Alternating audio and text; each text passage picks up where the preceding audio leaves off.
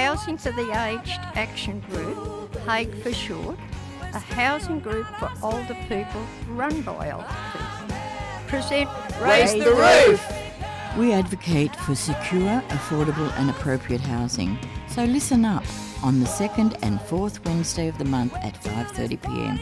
on 3CR 855 on your AM dial.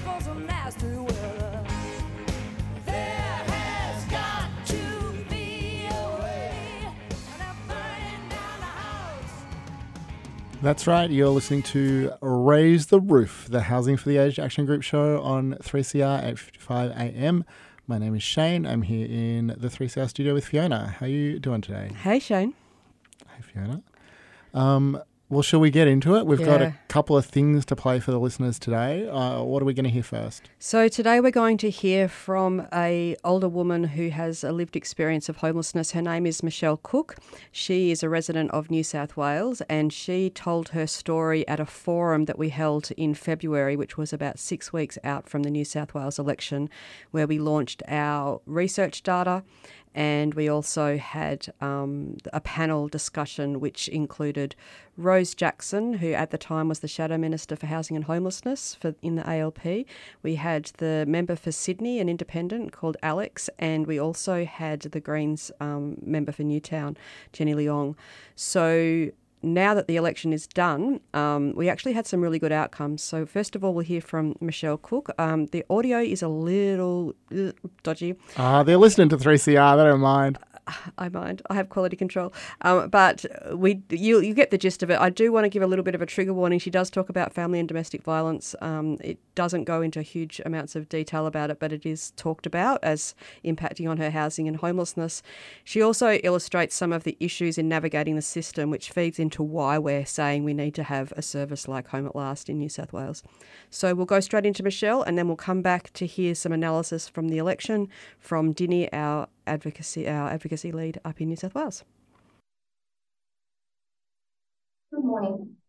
I'm honoured to be here today as part of the Lived Experience Advocacy Group for HARP, Housing for the Aged Action Group. Homelessness is such a big issue. Whilst we would like to think that it won't happen to you, all it takes is meeting the wrong person. My story started when I thought I met a wonderful man. We fell in love, got married, and had a baby. Unfortunately, my fairy tale was an illusion. It all changed the day he tried to hit me with the baby in his arms.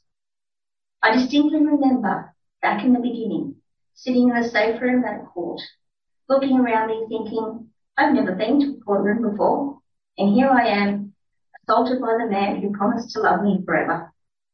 As is so common in the reasons for homelessness, mine started with family and domestic violence. I was married for two years and then spent the next 15 years in and out of court as a support for my children, my home, our future. I've worked hard. I have a university degree and a professional job. But all of that was taken by someone who wanted to punish me for leaving, for saying no to domestic violence. The laws on coercive control have just recently been introduced in New South Wales, but it was me and my children paid the price. They continue to pay the price. When a local area commander sits in your lounge room and says an AVO is just a piece of paper, you just need to move away. You know the system is broken. The police were there because a judge had ordered the court had stopped a court proceeding and ordered the police to do a welfare check on my daughter. The same court where a policeman had told me to wait outside the court, then came out to tell me he had dropped all the charges. He was a father and he wasn't going to charge another father with family violence. We had to give up our home, my job, the children's schools, our family, our friends, all our social supports to be safe. I had purchased my home, paid the deposit, the legals, the stamp duty, the mortgage from day dot. I had a court order that said the house was to be mine, but that didn't matter either. He simply refused to sign the transfer, pay the mortgage, or allow me to pay my mortgage. When I attempted to list out the house, I got a phone call saying a man had threatened the tenants and they were moving out. He wrote to the bank telling them there was a dispute on the mortgage. Yes, he wanted to sell the home to force myself and my children from the place we love, place we call home. I remember vividly a conversation with a person at the bank. He told me that once a year he would see a case like mine, where an ex-partner tried to create financial ruin. Although I was capable of paying my mortgage, had always paid the mortgage, the bank decided they wouldn't give the mortgage to a single female with dependents. My qualifications, my employment, my payment history were not as important as my marital status. Times were tough, but I had persistence. Again, I remember the day I sat there and rang all the services offered for financial assistance. On a pink, a pa- on a piece of pink A4 paper, I wrote the list as I made each phone call, hoping to get someone who might be able to help us. Each, told, each call I retold the story, relieved the devastation, only be told that's complicated for us. At the end of the day, I had filled that A4 page with services that were government funded, charities set up to help people in need. Not once did they provide me help at the time I needed help. For months, no, actually, for years, I have persisted. With each call, you get your hopes up, only, only to find another dead end. You go from organisation to organisation, from court to court, at times three different courts, trying to advocate for yourself, for your children, when legal fees take everything, and at the same time work, be mum, and cope with the situation. The financial assets and security I have built up, I had built up over 25 years of working, had been destroyed with a two-year marriage. I know I shouldn't be a statistics, but I'm simply a person that has fallen through the cracks. That's what's my experience of emergency housing. After a court hearing, the police deemed it unsafe for me to return home, and I was taken to an emergency shelter. I stayed for about four days. I was told not to interact with other residents. It was best to keep to yourself. When the social worker finally had the time to sit down with me, she told me there was no point in applying for housing. The waiting list was just too long. Thinking back, we moved 11 times over that period while waiting for a court outcome. Sometimes at a day's notice, between temporary, meanwhile housing, friends' spare rooms, share housing, until I eventually found an affordable place to call home. I moved to regional New South Wales just as the pandemic hit in March 2020. I had a friend who grew up in the region and had gone home to care for his father. Government policy is for ageing in place, keeping older people in their homes. So we gave up our home, job, family and friends again to move to a regional town and care for his elderly dad. But how is that going for the sandwich generation? You see, trying to find a home in regional New South Wales isn't easy either. There are a number of factors, two most important being the lack of available rentals and the jumping property prices. We tried, we, we tried buying but gave up. As I said earlier, prices had doubled in two years. We were making suitable offers only to realise agents preferred Sydney investors who were paying over market prices. For investors, regional properties are a bargain.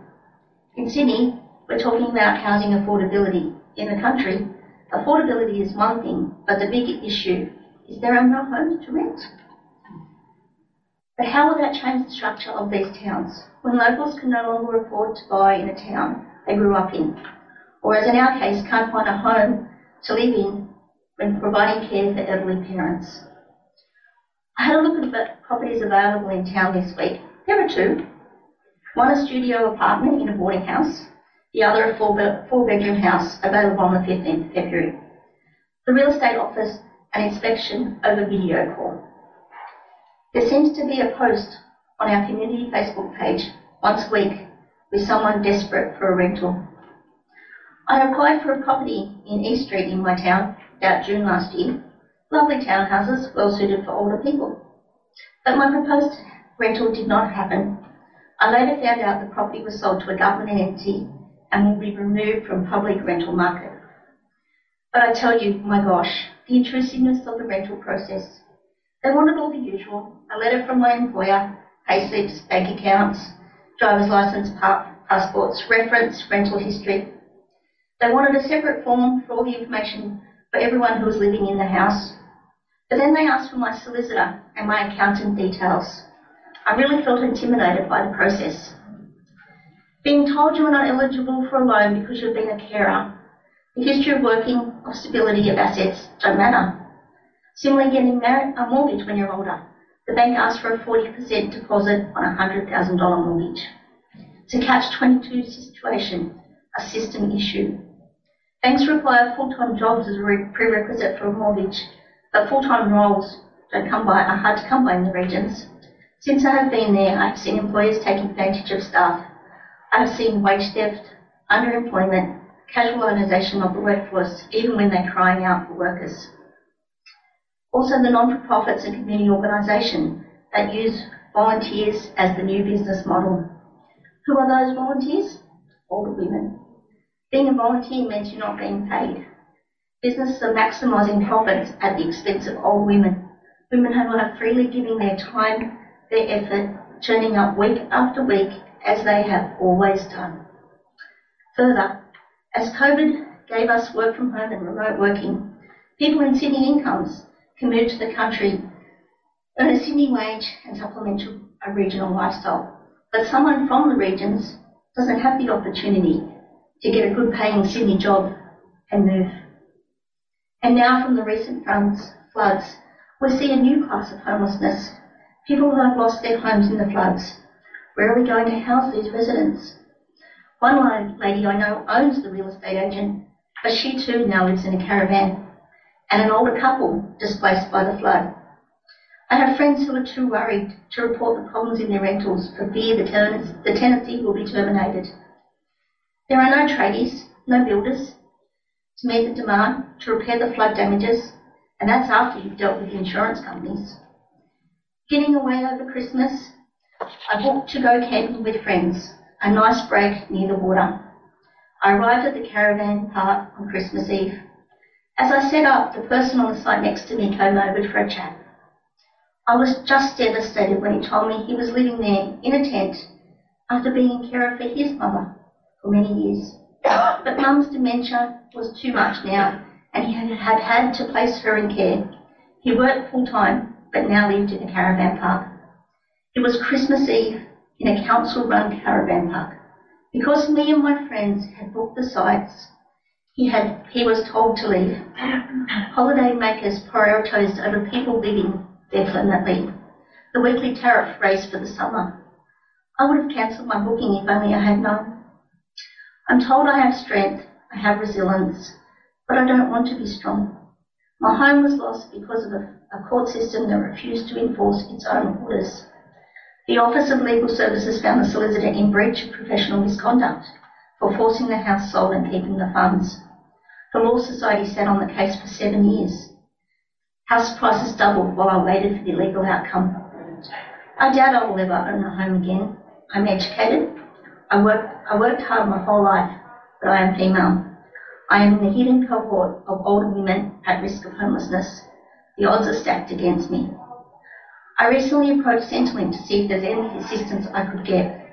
While others got bonus pandemic payments, I had supported myself but I knew I now needed some help.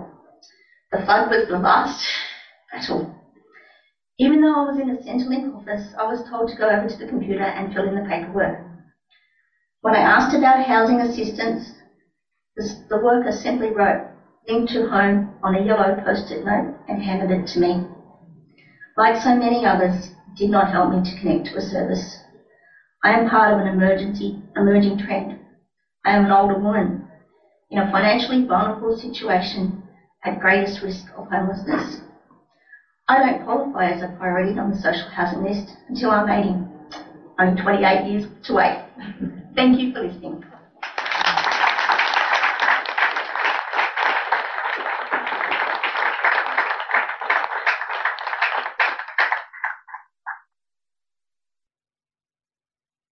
You're listening to 3CR Radio.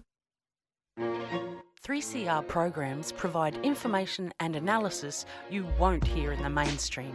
Today we'll be looking at the legacy of the US war on Vietnam on Laos. And as far as corporate capitalism is concerned, it is the worst political and economic system that you can have. Our laws about jailing refugees and asylum seekers are so well crafted. Sex is not irrelevant and we like who we are, but we don't have to be imprisoned by our gender. Become a subscriber today. Call us on 9419 8377 or visit 3cr.org.au.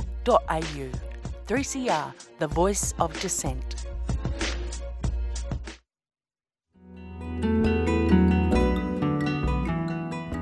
Would you like to reduce your risk of dementia? The Better Brains trial aims to discover whether targeted lifestyle changes can prevent memory decline in Australian adults. Participants aged 40 to 70 with a family history of dementia are allocated to receive health coaching from an allied health professional or health education materials about dementia and its risk factors. The trial is run entirely online, so visit www.betterbrains.org.au to sign up now. Better Brains is a 3CR supporter.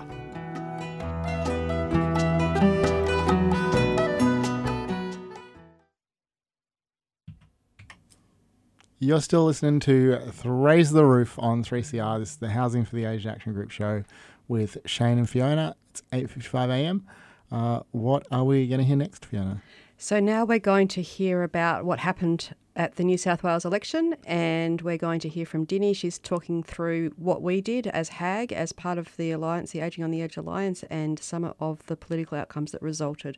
So we'll go straight into Dini now. We're going to hear some unbiased, neutral, objective political analysis. That's what we're going to hear. Wow. Take big, it away. Big call, big call. Okay, let's hear from Dini. Um, so, Dini, uh, I guess what I understand is that New South Wales has finally turfed out the Liberal Party after a, what, decade plus of their uh, horrifying rule. I am allowed to say bad things about the Liberal Party now because the election's over. I'm just confirming with Fiona. She's nodding. She's nodding. So, this is fully authorised by the executive officer at HAAG. Useless Liberals of New South Wales are out. Uh, in fact, Liberals are out across the mainland of Australia, which is a, a joyous moment for us all. Um, but what does that mean for older people's housing in New South Wales in particular? What's what does it look like with the new government going forward? Yeah, so um, I think I've spoken on your show before that the previous coalition government um, didn't acknowledge some of the challenges older women in particular experience in housing. Mm-hmm. Um, even then, they did acknowledge there was no real tangible action um, coming out of those, um, com- like any of the comments that they've made about older people and homelessness. Um, unfortunately, or fortunately, two days before the election, the premier gave, uh, the former premier, Dom Perrottet, gave an interview to Women's Agenda where she uh, he actually um, kind of acknowledged that 80 years for priority age in New South Wales is too much and that there needs to be more housing. Um, um, we are very excited to work with the new incoming Labor government, and we've worked very closely with the new Minister for Housing and Homelessness, Rose Jackson. Um, she has um, been a supporter of Aging on the Edge um, in New South Wales, um, and she has committed to, she was part of that parliamentary inquiry in New South Wales where we looked into older people's housing specifically. Um, and she has already committed to uh, implementing those recommendations from the committee, although they were fairly weak recommendations. Um, we still have a commitment that's more than what we had under the coalition government. So tell us a little bit about what Aging on the Edge um, members did in the lead up to the election. Particularly, I guess we have a um, lived experience advisory group in New South Wales as well. So could you tell us a little bit about what HAAG and the and the alliance was doing in the lead up? So we did quite a few things, um, fairly similar to the federal election as well. So, uh, like you mentioned, we have the New South Wales Lived Experience Group. Um, um, and we also have the Aging on the Edge Coalition, which is about 150 members and supporters. Um, and we had a forum just before the election. Um, we had a forum in Orange. This is one of the um, seats where independent MP Phil Donato supported our recommendations. Um, and we also had a report launch in February with um, well, with um, independent candidates of in, independent MPs for Sydney, Alex Greenwich, um, Jenny Leong, and Rose Jackson, who's now the Minister Um, but we also had a whole bunch of other actions where the lived experience group um, did a number of media engagements. We had some really positive outcomes with um, some of our members from that lived experience group speaking to the ABC, uh, the project, and some other print media. Um, and we also had um, a template letter on our website to um, get all the members in New South Wales Aging on the Edge group, but also the broader community to write to their local MPs about um, the issue of older people and homelessness and what the government should do about it, which had our three recommendations. Um, we also had um, our research into all, um, based on census data into older people and homelessness. So we sent out about 120 letters to candidates in marginal seats or seats where an MP was retiring, and we had new candidates um, running for the New South Wales state elections, telling them about the state of um, like older people and homelessness or risk in their state, uh, in their electorate, and asking them to take action. And we've actually heard back from a few of them um, indicating that they're interested in meeting with us um, now that the election's out of the way.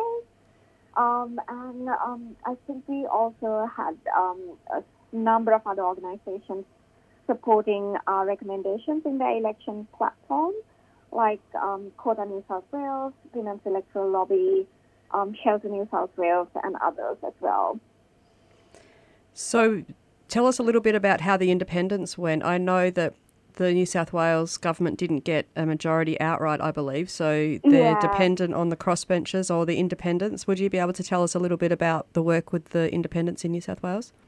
Sure. So, um, New, in New South Wales, you have to get 47 seats in the lower house to form government, and um, Labor Party has 45.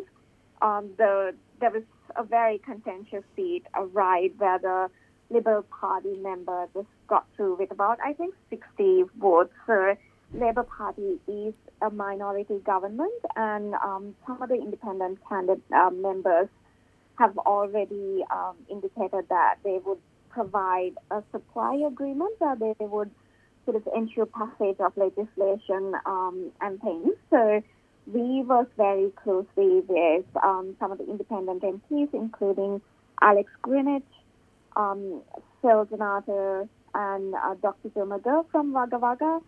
Um, and we also had some of the um, Teal candidates backed by Climate 200 that also supported our recommendations. And we had a media release about two weeks before the election. Um, and we're very glad that three of the seven have um, independent candidates who supported our recommendations have been elected, and they are likely to hold balance of power in some debates, and they might be able to support us getting our recommendations over the line. We also had New South Wales Greens support our recommendations in their like Greens party platform. So um, we do have some enough support uh, from the crossbench to hopefully get our recommendations over the line. And if um, Rose Jackson or other ministers need support to get the recommendations over the line or get the party support, hopefully the independent candidates and others, independent MPs and others can step in and provide that support. So perhaps we should tell listeners what those recommendations are. They're, they're three main recommendations. One is to lower the priority age from their current priority for public and community housing is 80 years old, so lowering that.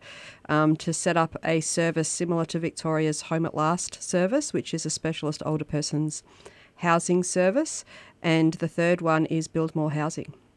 Um, so, three recommendations that have the support of the people that hold the balance of power in New South Wales is a fantastic outcome. Um, so, congratulations, Dini, for all of that hard work that you've done. What will you be doing now with the Lived Experience Group and the partners in the Aging on the Edge coalition? What's what's next?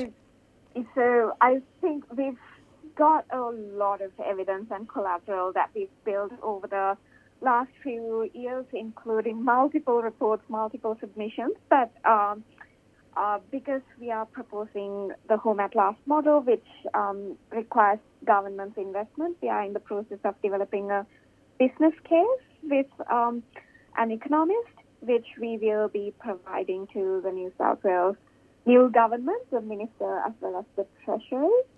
Um, hopefully, that will give them a sense of how much outcomes they, how many outcomes they can get out of what we think is a fairly small investment into older people's house, targeted older people's housing service in New South Wales. So we'll be focusing on that, but we'll also be sending letters to the newly elected MPs, um, just highlighting the issues, like, like congratulating them on being elected and now that they have a voice for the community to get them uh, reactivated and engaged in um, the issue of older people and homelessness uh, because New South Wales is currently going through a rental crisis and a housing crisis.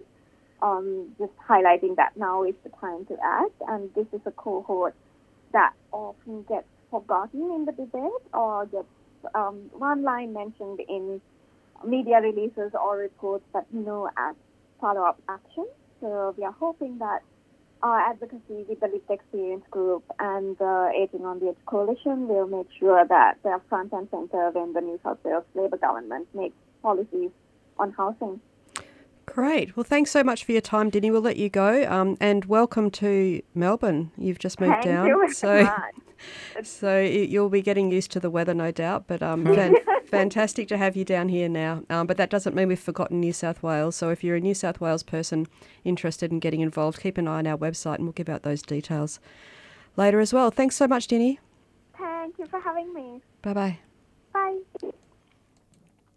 Um, so we're just about out of time for another episode. Uh, you've been listening to Raise the Roof on 8:55 a.m. 3CR. Uh, if you want to get in touch with HAAG, uh, if you're an older person with a housing issue in Victoria, you want to talk to someone about what your options are, give us a call on 1300 765 178. That's 1300 765 178. Uh, or if you want to get in touch because you know you want to get involved in some of that organising type work that Dini was talking about, campaigning, things like that, uh, give us a call on 9654 7389. That's 9654 7389. You can find us on many forms of dying social media Facebook, Twitter, what have you, or check out our website oldertenants.org.au. Um, Fiona, any last words, or are you going to hit us with a song? I think we're going to go straight to a song. The song is called um, Blitzkrieg Bop by the Suffragettes. So we'll see you in a couple of weeks. See ya. See ya. Hey, ho! Go!